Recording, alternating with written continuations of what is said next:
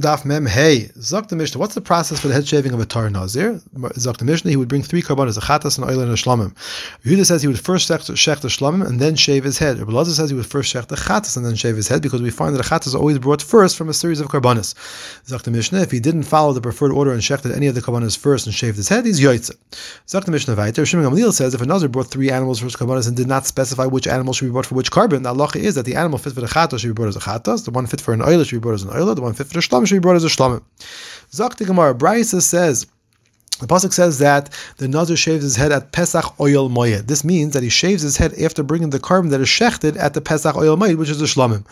Maybe it means Dr. Bryce that he actually should shave his head at the entrance of the oil moyed. The, the says it can't be because that would be degrading to the Beis Hamikdash. Rabbi Yeshua says we can learn from a pasuk that he may not shave his head there, because the pasuk says it's also to have steps in the Beis Hamikdash because it's considered degrading. So Kal v'chomer, he can't shave his hair there.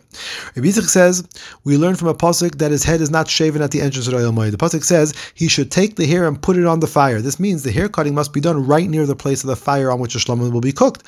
Since the shlamim is cooked away from the entrance of the Oil the hair cutting must also the be done away from the oil, the entrance of the Oil Others say that Rabbi Yitzchak first said that the original pasuk refers to the shlamim and teaches that a Nazir shaves his head after bringing the shlamim. However, then he said, however, you may ask that maybe Pesach refers to the place to, to do the hair cutting. The pasuk therefore says you should take the hair and put it on the fire to teach that the hair cutting has to be done in a place near the fire that's used for cooking the shlamim, which is not done near the entrance of the oil mayit. The Brisa continues. Abba in the name of Rabbi Eliezer says the pasuk says vegilach hanazir pesach oil mayit, which teaches that if the doors of the oil mayit are not open, meaning at night, the nazir may not shave his head. Shimon Shezuri says the pasuk of vegilach hanazir teaches that this is only for a nazir, but not for a nazira, because the young kehanim would have bad thoughts if they see her hair, her hair uncovered there, and therefore her hair is not cut like that, like by a nazir out in the public public. They said to Hashem Zuri, "I we see by a soita that her hair is uncovered over there, and we're not we don't have this concern of the young kehanim having thoughts." The Mar said he responded, as the, the Brisa says, he responded, the nazira is allowed to be dressed nicely with makeup, etc., and therefore may cause the uh, this, this, this concern exists that the kehanim may have thoughts about her. The soita, on the other hand, is made to look ugly, and therefore this concern does not exist. Zok the next Mishnah, he would take the hair that was shaved off and throw it into the fire which was under the pot in which the shlomim was cooking. If he shaved his, his head outside of Yerushalayim, he would not throw the hair under the pot. Zok the Mishnah, this is said regarding the shaving of a tahar nazir. However, the shaving of a tomei nazir, in that case, the hair is not thrown under the pot. Rameir says the hair from all nazir shavings are thrown under the pot, except when the shaving is done outside of Yerushalayim. Zok the Gemara, Brisa says after shaving the nazir's head, he takes some gravy of the shlomim, puts it on the shaved hair, and then throws it underneath the pot of the shlamim.